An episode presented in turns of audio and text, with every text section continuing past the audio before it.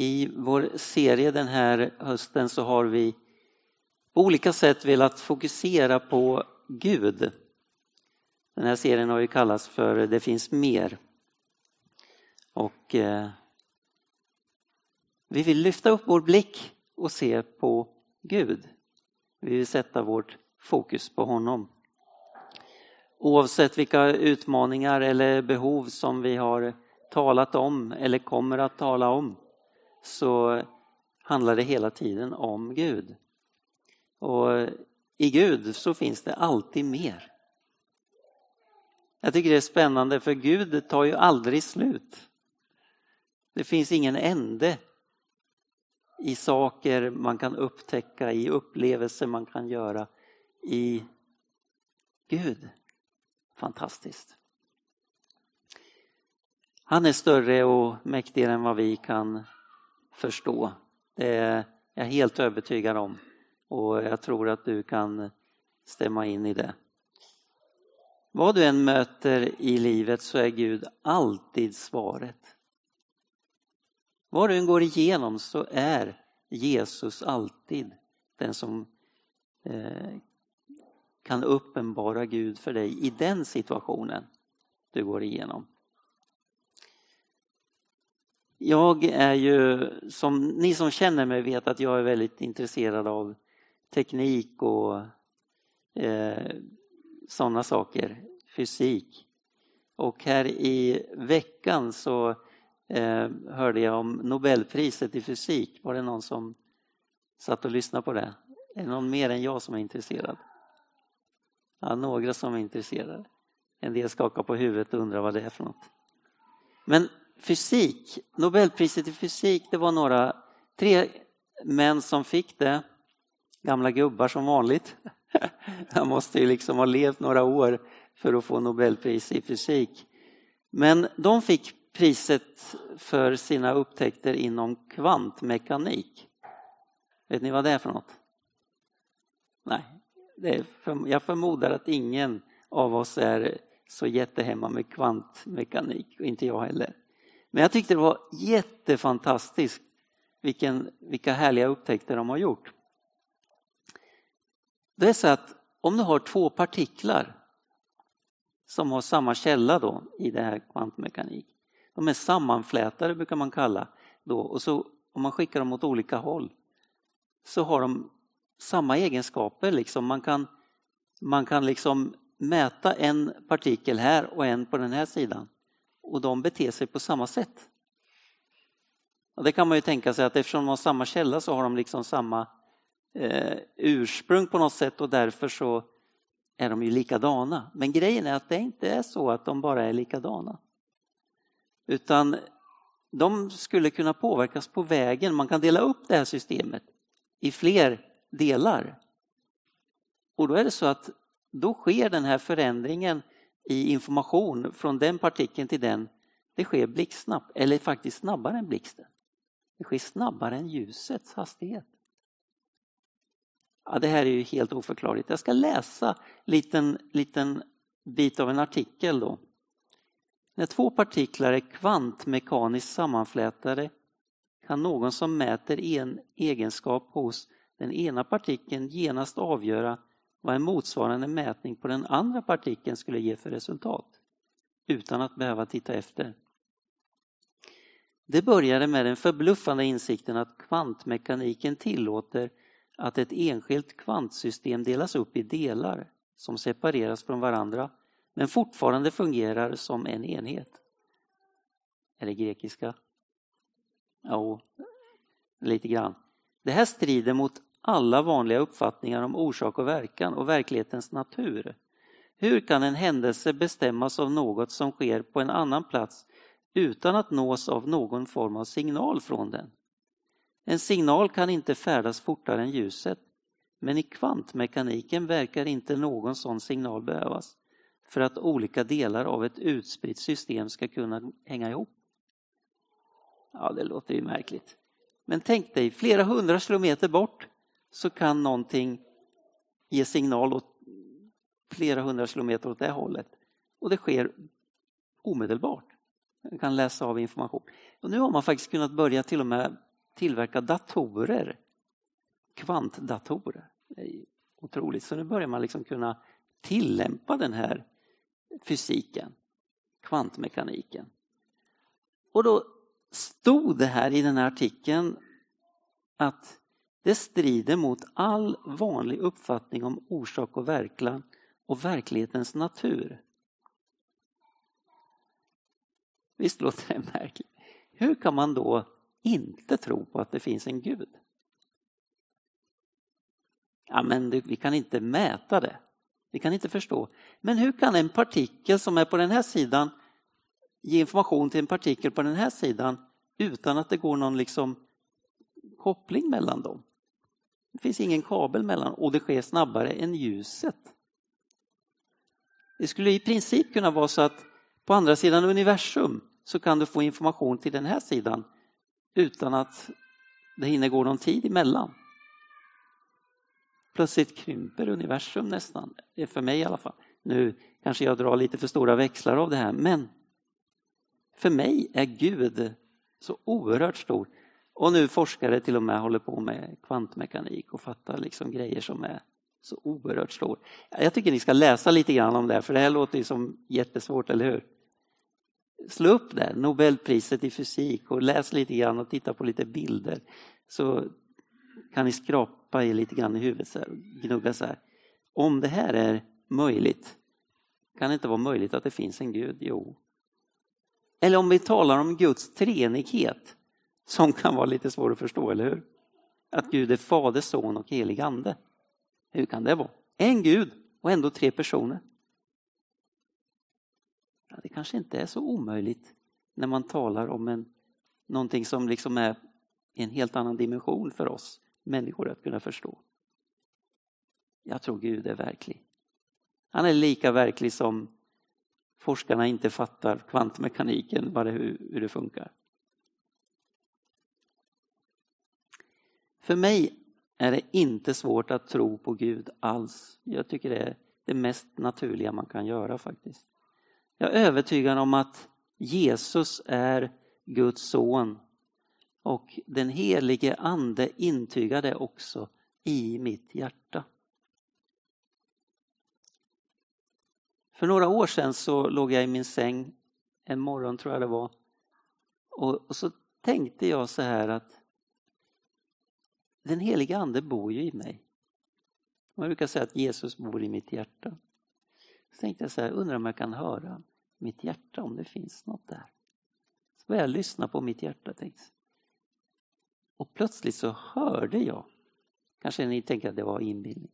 Jag hörde liksom att vad är det som händer i mitt hjärta? Och jag tänkte det är någonting större som finns i mig. Och jag hör liksom en tillbedjan. Jag hör lovsång, jag hör att i mitt hjärta så bubblar det av ära till Gud. Och jag tänkte, det här är ju, det bor ju någon annan i mig. Det bor ju en, den heliga ande bor i mig. Och ibland så, det är faktiskt en upplevelse som jag återkommer till ibland. Och, och när jag, jag kan liksom bara sitta tyst för mig själv idag och bara känna så här, lyssna på mitt hjärta, och jag känner det tillber där. Det lovar Gud där. Det kokar av Guds närvaro. Den heliga Ande tillber. Lovar och ära mig. Ärar Gud i mig. Det är fantastiskt. Den heliga Ande är given till oss, till att bo i oss och i våra hjärtan. Jag skulle vilja säga att det finns så mycket mer att uppleva av den helige Ande i ditt liv. Och du kanske kan börja lyssna till vad anden talar i ditt hjärta också. jag tror att du kan också uppleva samma sak som jag berättar om. Den heliga ande talar tröst, uppmuntran och kanske ibland också förmaning när det behövs i ditt hjärta. Den sista veckan i Jesu liv så var lärjungarna ganska upp, upprörda. De var rädda och oroliga.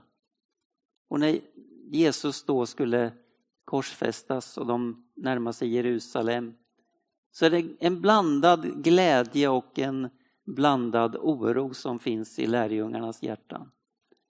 De är glada över att Jesus äntligen rider in i Jerusalem och de kan hylla honom som en kung som kommer in i Jerusalem. Men de är också oroliga för det Jesus har talat om att han ska dö. Han ska lämna dem. De känner en viss oro och när de firar måltid den där sista kvällen tillsammans och de, de är samlade, äter och så säger Jesus till dem, känn ingen oro. Tro på Gud och tro på mig. Det där sista talet som Jesus håller för sina lärjungar, det är väldigt speciellt. Och i det så finns det en, ett löfte som Jesus ger dem. Han säger till dem i kapitel 14 och vers 16 i Johannes evangeliet. Jag ska be Fadern och han ska ge er en annan hjälpare som ska vara hos er för alltid. Sanningens ande, han fortsätter om och tala om. Den helige ande som ska vara hos dem för alltid. Och i det här bibelordet så, nu kommer grekiskan då, eh, som är kanske mer grekiska på riktigt än kvantmekanik. Det står att han ska få, de ska få en hjälpare. Och det här ordet hjälpare på grekiska det är översatt ifrån ordet parakletos. På grekiska. Parakletos. Och det är egentligen en sammansättning av två uttryck. Para och kaleo, eller kletos. Då. Betyder vid sidan om, para och kaleo, att kalla till sig någon. Och Man brukar säga att det här ordet kan översättas också med advokat. Eller en som för din talan. En hjälpare. En eh, uppmuntrare kanske.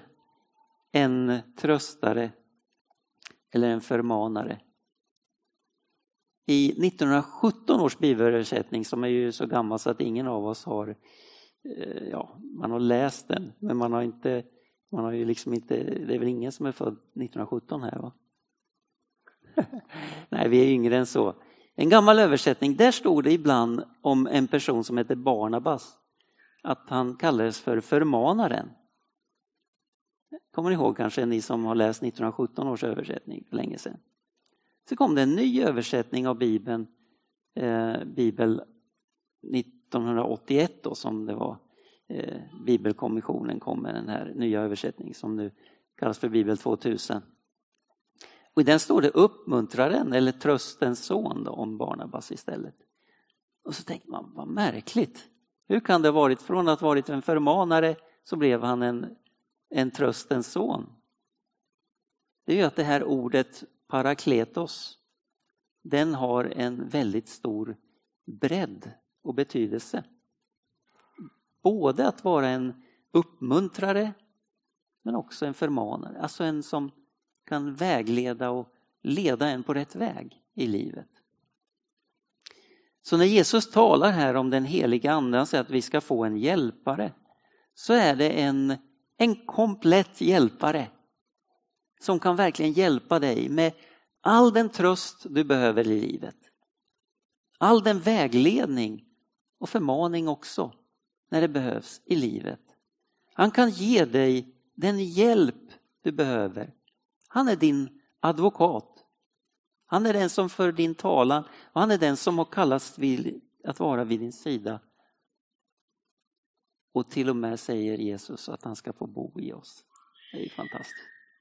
Den heliga ande som kan få bo i oss, i våra hjärtan, i våra liv och tala tröst, uppmuntran. Den här bubblande källan av liv som den heliga ande vill ge oss. Behöver du tröst eller uppmuntran ibland? Behöver du det? Ja, en del skakar på huvudet, nej, nickar. Ja, det är klart vi behöver uppmuntran. Jag behöver mycket uppmuntran. Jag märkte att jag mår väl av uppmuntran. Jag, jag mår gott när folk uppmuntrar mig, faktiskt.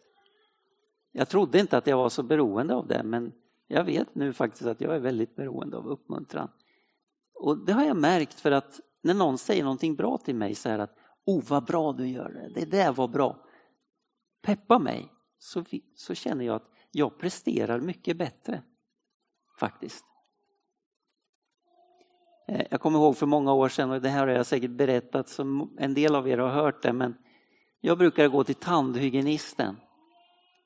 Är det någon som gillar att gå till tandhygienisten? Det är inga händer uppräckta här. Jag brukar gå till tandhygienisten för många år sedan. Där. Och så, jag tyckte alltid att det var en sån här lite jobbig upplevelse. Ni, ni verkar hålla med om. De, man gapar och man är munnen full av alla möjliga slangar och grejer. Och så håller de på och skrapar så här. Så här liksom skrapar och sen bråkar de med en att man har borstat alldeles för dåligt och man har för mycket tandsten. Och, och sen så plockar de fram en sån här maskin som låter som en mygga på turbo. Så här, och så ska de försöka få bort eh, grejerna liksom i tänderna som inte ska vara där.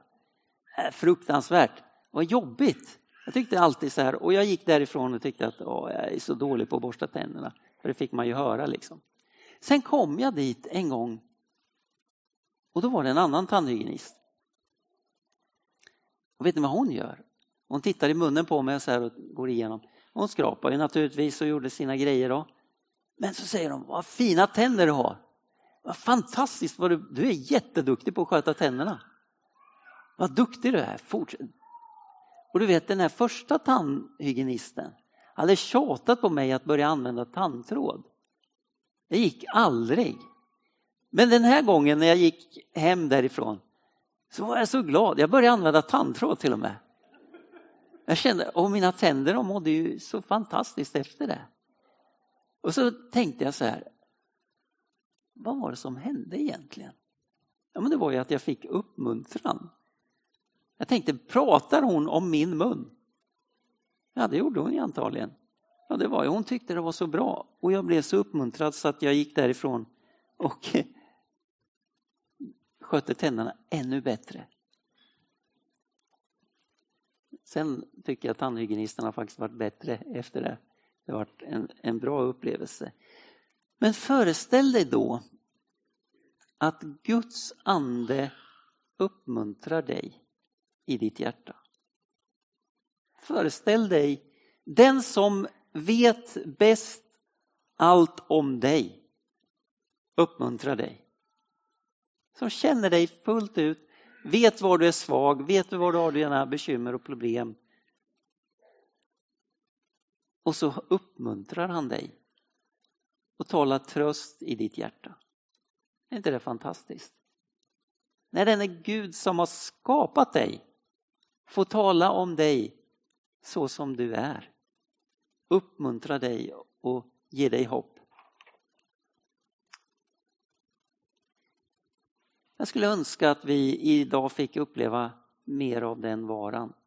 Den här uppmuntran ifrån Gud. Att den fick liksom lyfta upp våra hjärtan.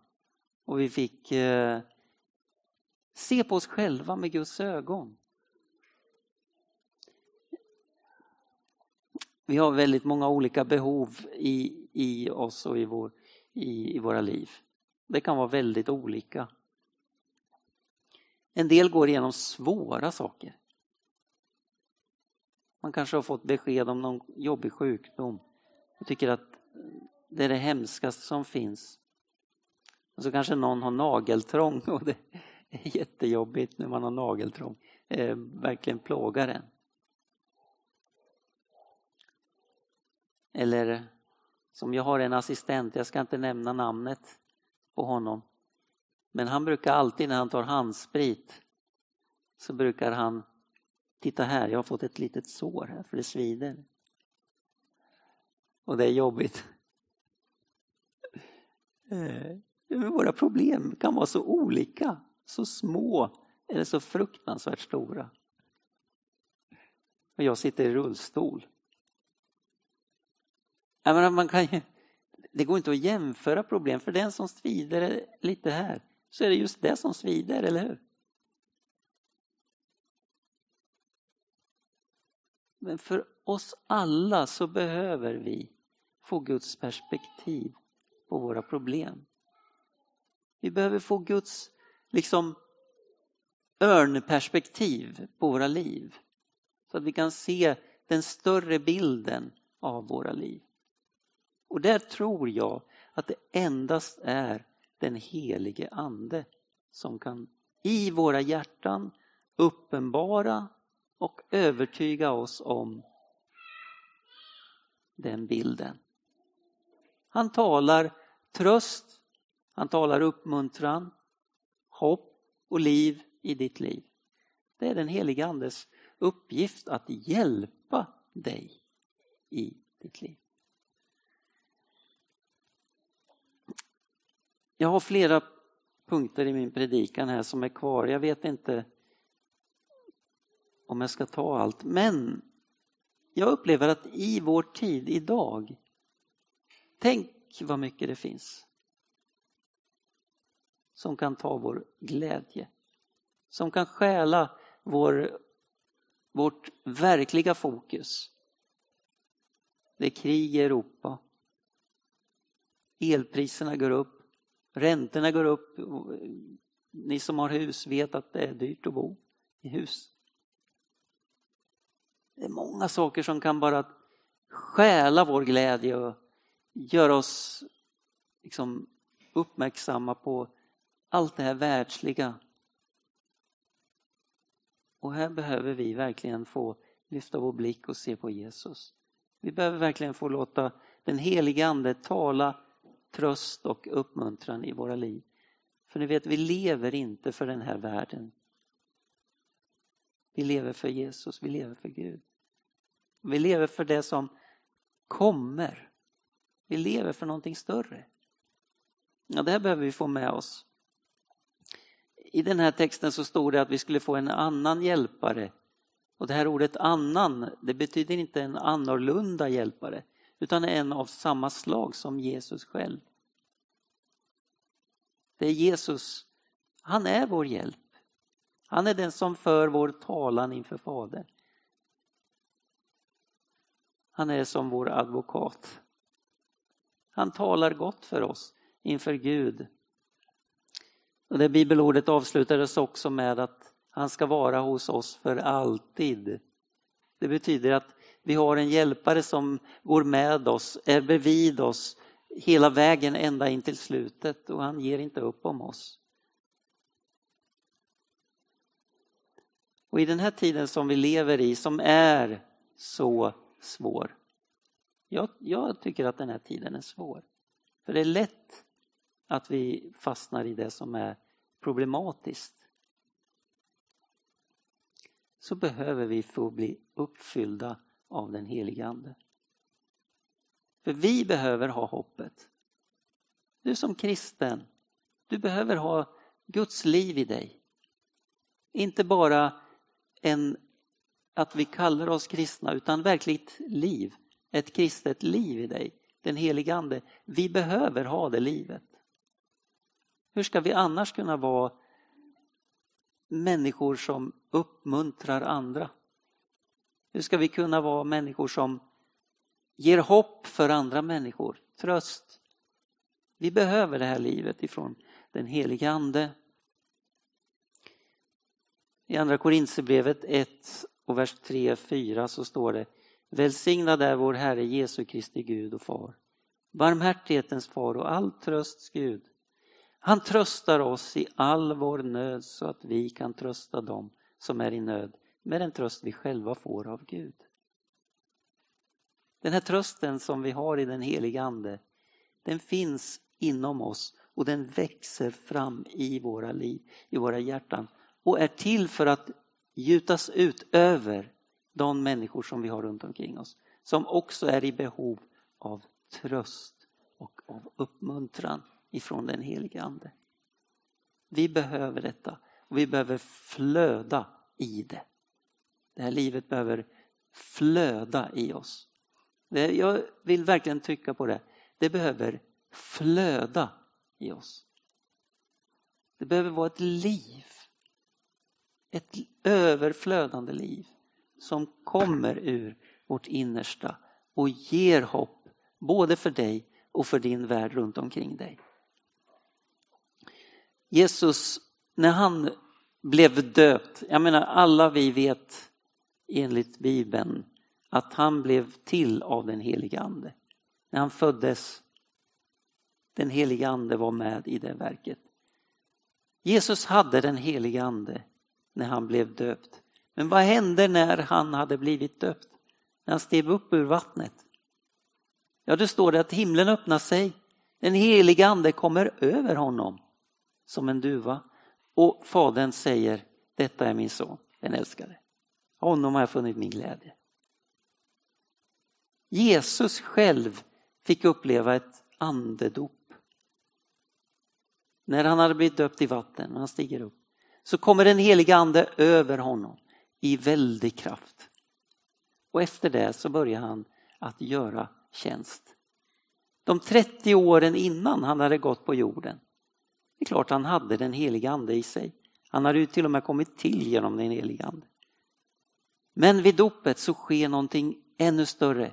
Den helige ande kommer över honom och han träder in i sin tjänst och börjar utföra det som var hans uppgift. Och här tror jag att vi behöver också få bli uppfyllda av den helige andes kraft. Få ta emot det där som man brukar säga dopet i den helige ande. Den här överflödande kraften i den helige ande. Vi behöver låta den här källan som finns i oss få flöda fram av liv och verkligen bli ett överflöd av heligande i våra liv. Så att vi kan leva i ett liv som tröstar och uppmuntrar och hjälper andra människor. Du vet, den heliga ande kom till oss som vår hjälpare. Och vi kan få också bli hjälpare för människor i den här tiden. Som ger av det där livet till människor. Vi behöver detta. Jag behöver dig den här tiden. Låt oss be. Herre Jesus, vi behöver dig.